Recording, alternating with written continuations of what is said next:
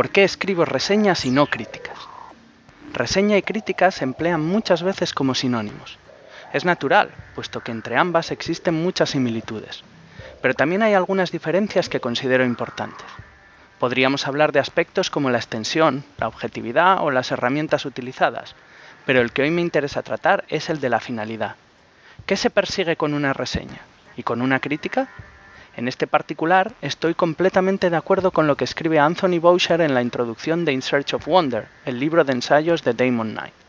Boucher afirma que el objetivo del reseñador es expresar sus reacciones ante un libro de tal forma que los lectores puedan saber si quieren leerlo o no, mientras que el crítico intenta medir la obra con estándares más duraderos y absolutos. No puedo sentirme más identificado con esta descripción del trabajo de un reseñador. La cantidad de libros que se publican hoy en día es inmensa, inabarcable para cualquier lector. Se hace necesaria alguna forma de filtrar lo interesante de lo prescindible. Como lector de reseñas busco precisamente opiniones que me ayuden a decidir si invierto tiempo y dinero en un determinado libro. Como reseñador intento ofrecer eso mismo a quien me lea. Otra distinción importante es que entiendo las reseñas como algo a consumir antes de leer un libro y por tanto es vital evitar cualquier tipo de spoiler. Por el contrario, las críticas, como análisis más profundos que son, pueden, y en ocasiones deben, ser leídas después del libro, puesto que aportan elementos que ayudan a una mayor comprensión y disfrute de la obra.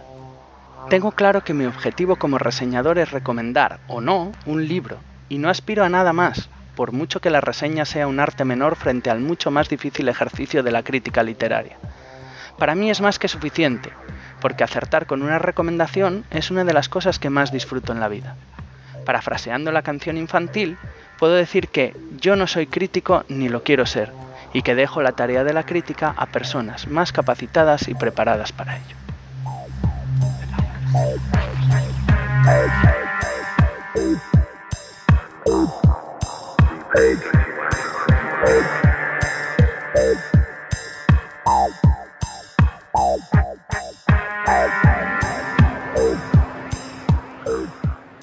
Somos los tripulantes de Neo Nostromo. Hemos tomado el control de vuestras conciencias. Durante los próximos 25 minutos, vuestra atención nos pertenece y vamos a instalar en vuestros cerebros noticias, reseñas y editoriales relacionados con la literatura fantástica. Somos Miquel Cudoñ y Alexander Páez. Bienvenidos, a bordo de la Neo Nostromo.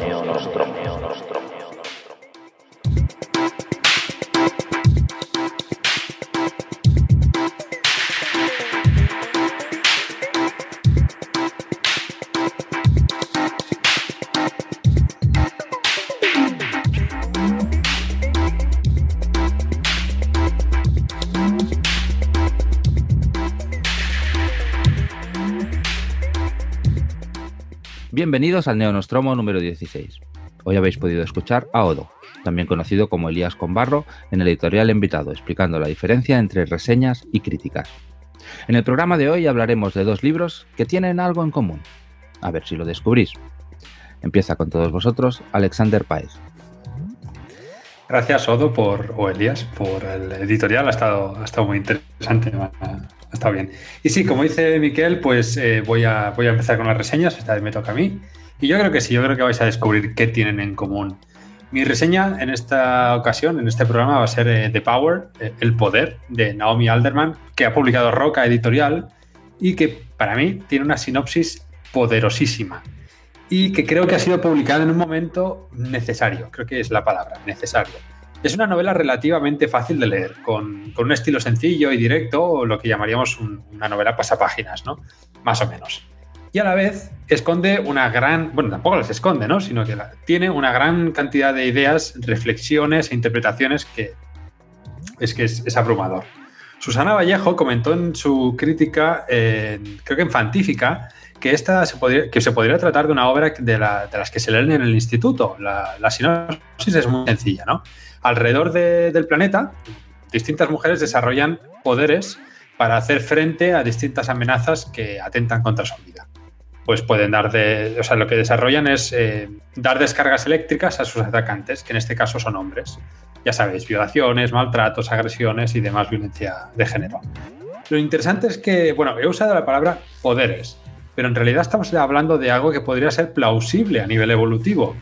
Eh, las mujeres desarrollan una capacidad biológica para defenderse de, su mayor amenaza, los hombres, como, como, si de una anguila se tratara. ¿no? Eh, las descargas son controladas en mayor o menor medida por, por la mujer y pueden causar desde un leve aturdimiento hasta la muerte, el paro cardíaco.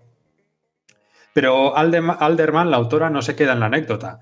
Aunque la mitad del libro es esta introducción en la que muestra a distintas mujeres que descubren esta capacidad y, se defienden y están en situaciones peliagudas, eh, y de hecho la vamos a llamar capacidad a partir de ahora en vez de poder, la autora se adentra en, lo que para mí son las consecuencias políticas y sociales. Como todos sabemos, el poder en esta sociedad lo ostentan los hombres. Eh, la, escala de privilegios, la jerarquía de privilegios y, de poder está clara, es evidente. Y por mucha igualdad que nos emperremos en, querer creer que existe, en los altos cargos políticos o económicos, por citar algo, son de hombres. En su gran mayoría. Eh, The Power para mí es una novela que presenta ciertas reflexiones relativamente clásicas o, tradicionales, por decir otra palabra, que, por ejemplo, quién ostenta el poder, cómo se usa, qué ocurre cuando el desamparado consigue este poder, etcétera y para mí ofrece o, las presenta con un novum muy interesante. Se tratan temas como la identidad o la injusticia social, así como las cuestiones de género que hoy en día están siendo tan debatidas. Pero, y es que siempre hay un pero, o por lo menos en mi caso siempre pongo un pero. He tenido la sensación de que la autora pasa por encima de ciertos temas y que con otros es muy superficial, incluso demasiado para, para lo que yo creía o esperaba según iba leyendo hay una cantidad demasiado notable de relleno, entre comillas, o de paginitis en la novela, que para mí lastra el ritmo del propio libro. Entiendo que están ahí para que la novela sea más llevadera y, pueda llegar a públicos que a lo mejor eh, se cansarían con una novela que fuera tan densa, tan agobiante, porque tiene cosillas un poco duras o bastante duras. Y bueno, pues este, no relleno, sino esta parte más de peli de acción, entre comillas, pues tiene que estar pero yo creo que le quita relevancia a ciertos aspectos que a mí me resultan de mucho más interés eh, en el propio libro. La confrontación entre ambos sexos es la columna vertebral del desarrollo de la historia y el tema principal del libro. Y es que quizá el tema que queda mejor explorado en la historia a medida que, o sea, que para mí este es el tema que queda mejor explorado en la historia. Porque a medida que las mujeres van acaparando posiciones de poder durante la historia y derrumbando el patriarcado, la sociedad cambia pero claro, la cosa es cómo cambia, eh, qué, cambios implica. Aquí es donde creo que la novela acierta con, un sobresaliente. Alderman compone una interesantísima fábula sobre el poder que nos ayuda a descubrir pues, eh, ciertas claves para analizar el problema o la problemática que vivimos eh, hoy en día en nuestra sociedad hay como este debate que es un poco, no acaba de llegar a, un punto todo rollo, hay una, como una evolución y creo que Alderman eh, ofrece su, punto de vista y me parece interesantísimo. No es de extrañar que la autora sea, pues, la escritora que Margaret Atwood considera como, vamos a decirlo así, su, sucesora. No sé si ha usado esta palabra en concreto, pero sí es que sí es verdad que Alderman está como, es como la protegida de, de Atwood. Y es que el uso de la ciencia ficción de Naomi Alderman, Alderman perdón, se asemeja muchísimo al de, al de la autora del cuento de la criada. Esta ciencia ficción más social, más feminista, con la distopía de fondo para dibujar sociedades y cuestionar eh, el status quo actual.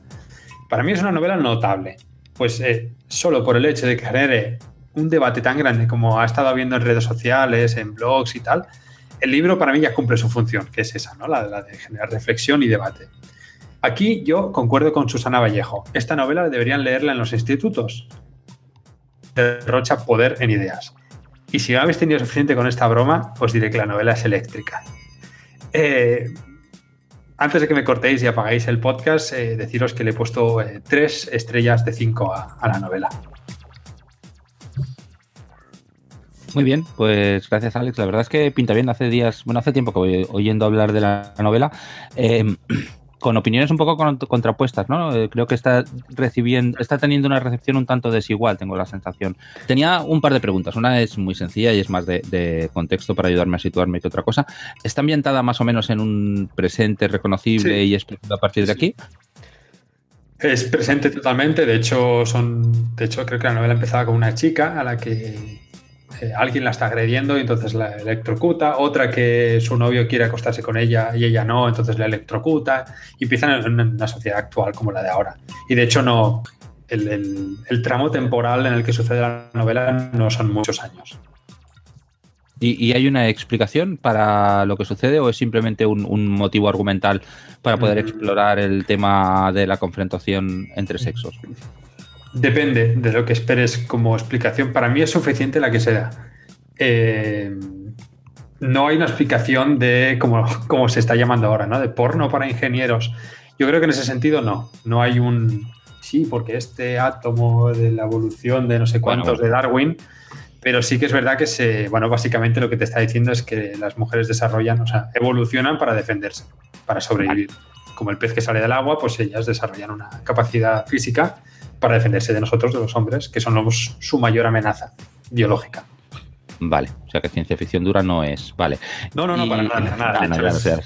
es, distopía y es una ciencia ficción social totalmente. Es muy el estilo Atwood.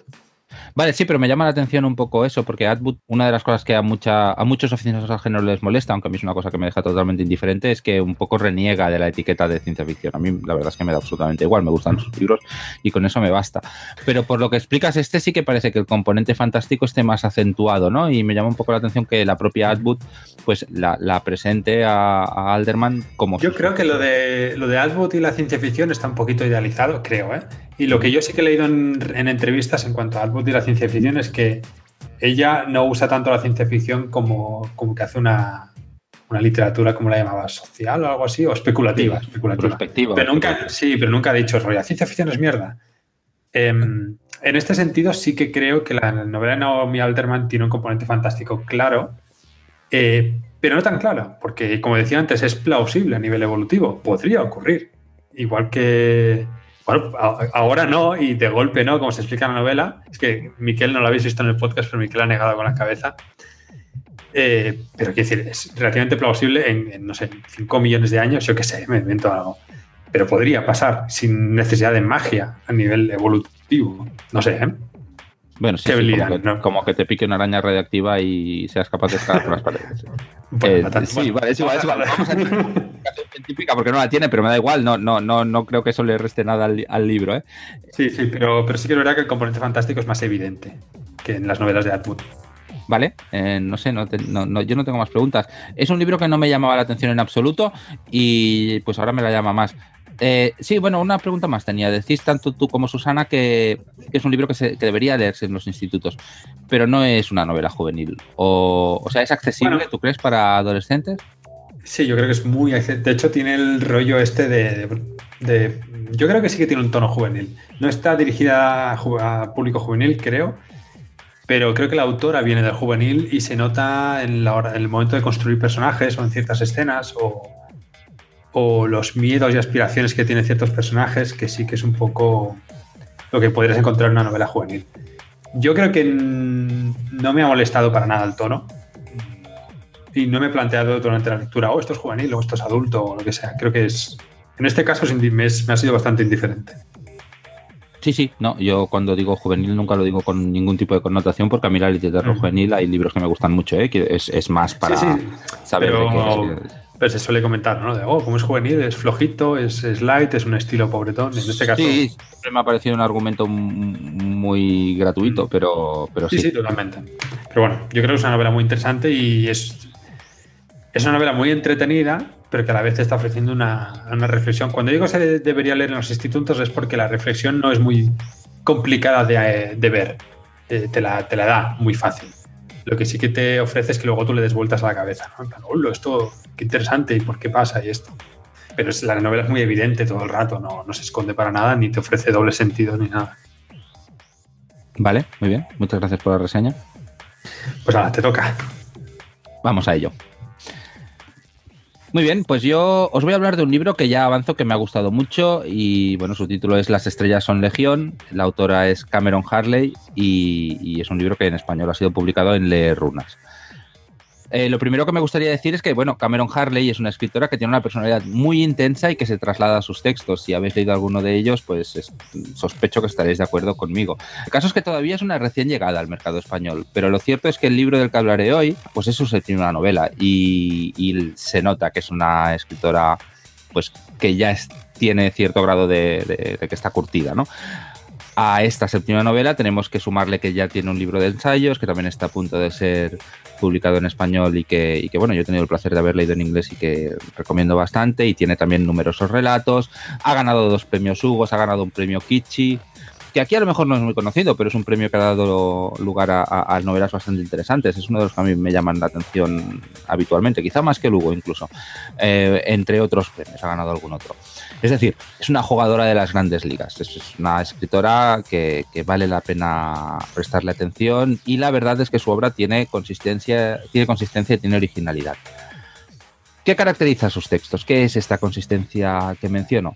Bueno, sobre todo pero no únicamente, la introducción de un trasfondo feminista que, yo creo que dinamita, aunque no renuncia a ellas, aunque pueda parecer una contradicción esto que digo, eh, las convenciones de los diferentes géneros pues que ha ido tratando, ¿no? Hasta la fecha hasta la fecha ha escrito obras de ciencia ficción post-apocalíptica, ha escrito fantasía épica y esta que nos ocupa en este caso, Las Estrellas son Legión, pues es que es space opera con elementos de naves generacionales eh, bastante, bastante importantes, ¿no? Son, son ambos, cabe decir, dos subgéneros que a mí me gustan. Además, en sus historias suelen aparecer personajes no normativos, habitualmente las protagonistas son heroínas que son fuertes y son textos que tienen un espíritu de provocación, pues que es muy, es muy patente, ¿no?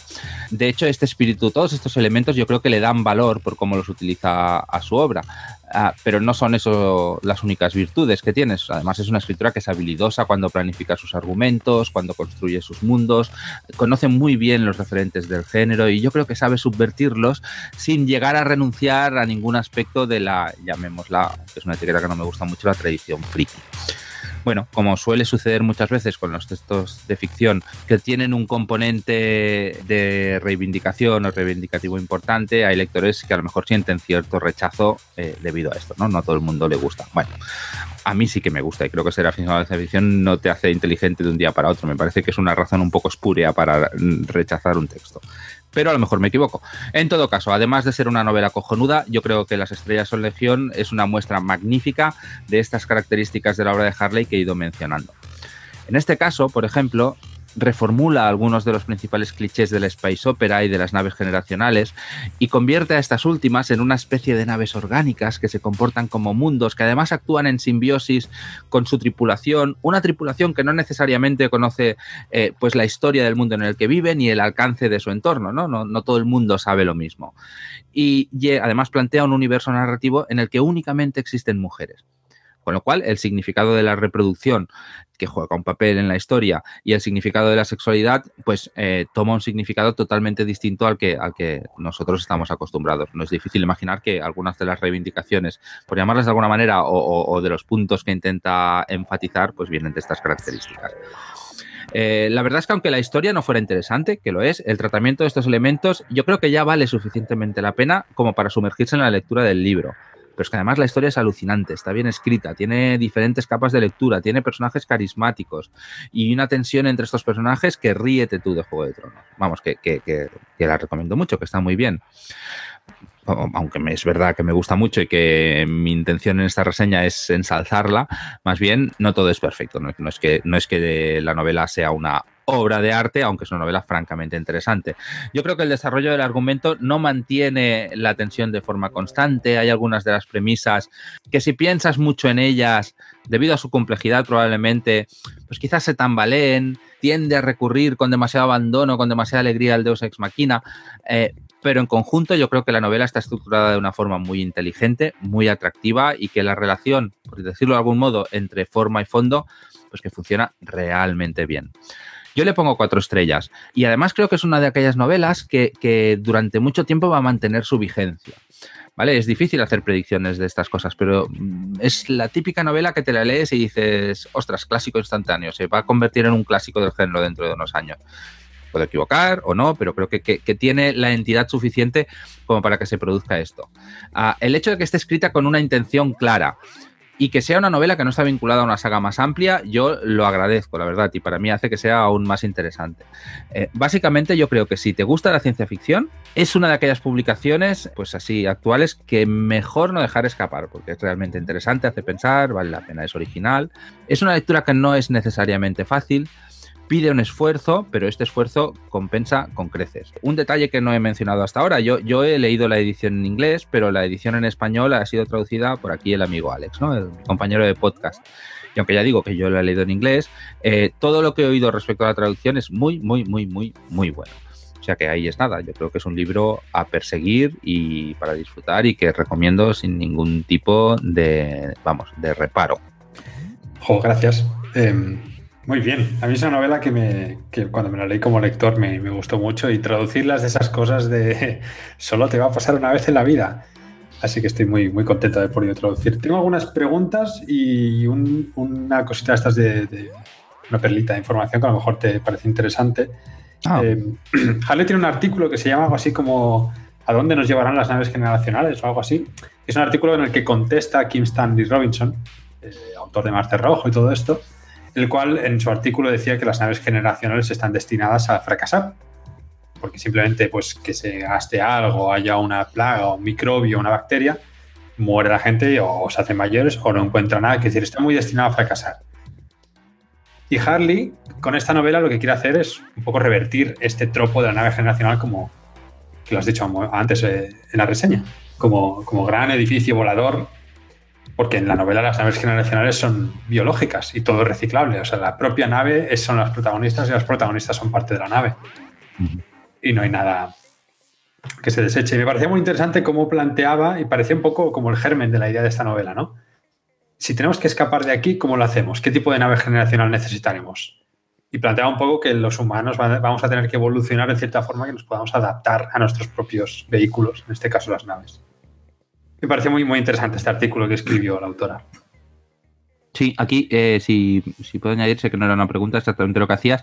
La verdad es que a mí, a mí las novelas de naves generacionales suelen gustarme. Y el, o como mínimo me interesa, me interesa el tema. Y normalmente el recurso, más, el recurso más habitual es que de alguna manera la nave generacional es un espacio que fue creado con una, con una, con una gran sofisticación tecnológica y, cultural, ¿no? Por una cultura que, había, que, que, tecnológicamente se había desarrollado mucho y de alguna manera lo que se produce a lo largo del viaje es una involución de las sucesivas generaciones que degeneran, ¿no? Es como si, si, si se volvieran más primitivas y se olvidan de lo que pasa. Y la historia suele ser una historia de, de, de recuperación de lo que se había perdido, que no se, normalmente no se llega a recuperar del todo, pero de alguna manera se ponen en camino, ¿no? Se descubre un poco cuál era el pasado. Y aquí el pasado da igual. O sea, de aquí, de alguna manera, eh, a lo largo de. No, no, sabemos cuál es el origen de la nave generacional ni quién lo creó. Uh -huh. De alguna manera, la especie se ha transformado para poder hacer el viaje y la especie sí. es otra, ¿no? O sea, la historia empieza de cero. No es que vuelva, no es que vuelva atrás, es que toma un camino diferente. De hecho, hay un detalle para los que os habéis leído la novela y os interesa saber más. Hay un relato precuela de cómo surge la Legión. Ah, eso no lo sabía. una antología que se llama Cosmic Powers de Saga Press y es un relatito muy corto, pero explica un poco cómo se forma la Legión o cómo empieza la decadencia de la Legión, más bien. Muy interesante. Sí. Otra, otra pregunta. Eh, Harley, en un tweet que le leí hace tiempo, puso algo así contestando a alguien que le preguntaba sobre este libro y decía que para ella la novela, a posterior, después de leerla, ¿eh? la propia Harley se leía a sí misma la novela y decía que, que lo interpretaba como la fábula, eh, como una fábula de un aborto y la posterior superación del aborto. Y me pareció muy interesante. No vamos a entrar en más detalles porque sería spoiler, pero si os, os habéis leído la novela y estáis escuchando el podcast, eh, nos interesa saber qué pensáis o tú qué piensas, Miquel, sin entrar en spoilers. Bueno, yo entiendo por qué lo dice, pero seguramente sea una de aquellas interpretaciones que en la cual el lector tiene que poner algo por su parte y que depende mucho de tus experiencias personales. Una experiencia que obviamente yo no tengo, ni, ni personalmente, que sería biológicamente imposible, ni, ni de forma vicaria, pero pero no lo comparto del todo. En todo caso, mm. ella es la escritora, si dice que eso está ahí, pues es que está ahí, ya está, mm. no, no, no, tiene más. Pregunta, ¿tú, tú qué, qué, has opinado de la visceralidad de la novela? ¿Crees que, que la novela sido el mismo sin? ¿El gore le, le, da el toque a la novela? ¿Crees que es necesario que sea tan visceral, tan, tan Yo creo que es eh, necesario interpretando visceral de forma literal, es decir, que están dentro de las vísceras de un organismo vivo, con lo cual eh, es importante. Yo creo que es importante desde la visión esta, eh, pues orgánica, ¿no? De la nave como organismo que no es exactamente tecnológico, es más, es, totalmente biológico. Con lo cual cuando la leí por primera, perdona, no, que cuando la leí, cuando la leí por primera vez me recordó mucho al relato de Jagannath, de Karin Tilpe, que se llama Jagannath que es un poco estuvieron en, dentro de bichos. Vale, no tengo, no tengo más, no tengo más. Eh, yo tengo, yo tengo una pregunta para ti como traductor. Es una novela que debe ser sido difícil, ¿no? Porque eh, juega mucho, precisamente por la cuestión del género, del género sexual me refiero, en el que todos son mujeres, pues el uso de pronombres, el uso de, adjetivos eh, con connotaciones de género es muy distinto en inglés que en castellano. Y... Bueno, no hace lo que hace otras autoras como, como Anne Leckie de poner el género neutro. Harley usa el género eh, masculino y en ocasiones adrede y en general el, pues el de en inglés, que no es ni él ni ella, es ello, ¿no? Un poco así. Eh, pero sí que usa a veces, eh, cuando habla de señores, lords o de dioses, lo usa en masculino a propósito. Bueno, ha sido más, hay otras cosas más complicadas, creo, de la traducción, como el propio estilo, que me parece extremadamente complicado y he tenido la suerte de que la editora de Runas me ha ayudado muchísimo con la traducción. Hemos trabajado muchísimo en, el, en afinar lo máximo posible para que fuera muy fiel. Pero es un tipo de estilo que si lo miras con frialdad dices, ostras, esto en castellano es difícil que funcione. Es esa típica novela que la lees en inglés y piensas, en castellano tiene que cambiar mucho para que funcione el propio lenguaje, porque es una novela muy de inglés. No sé si me explico. Sí, sí, sí. Es una estructura muy, de, su propio, del propio idioma. Pero bueno, fue, fue un reto, pero estuvo, yo me lo pasé genial. Lo volvería a repetir. ¿eh?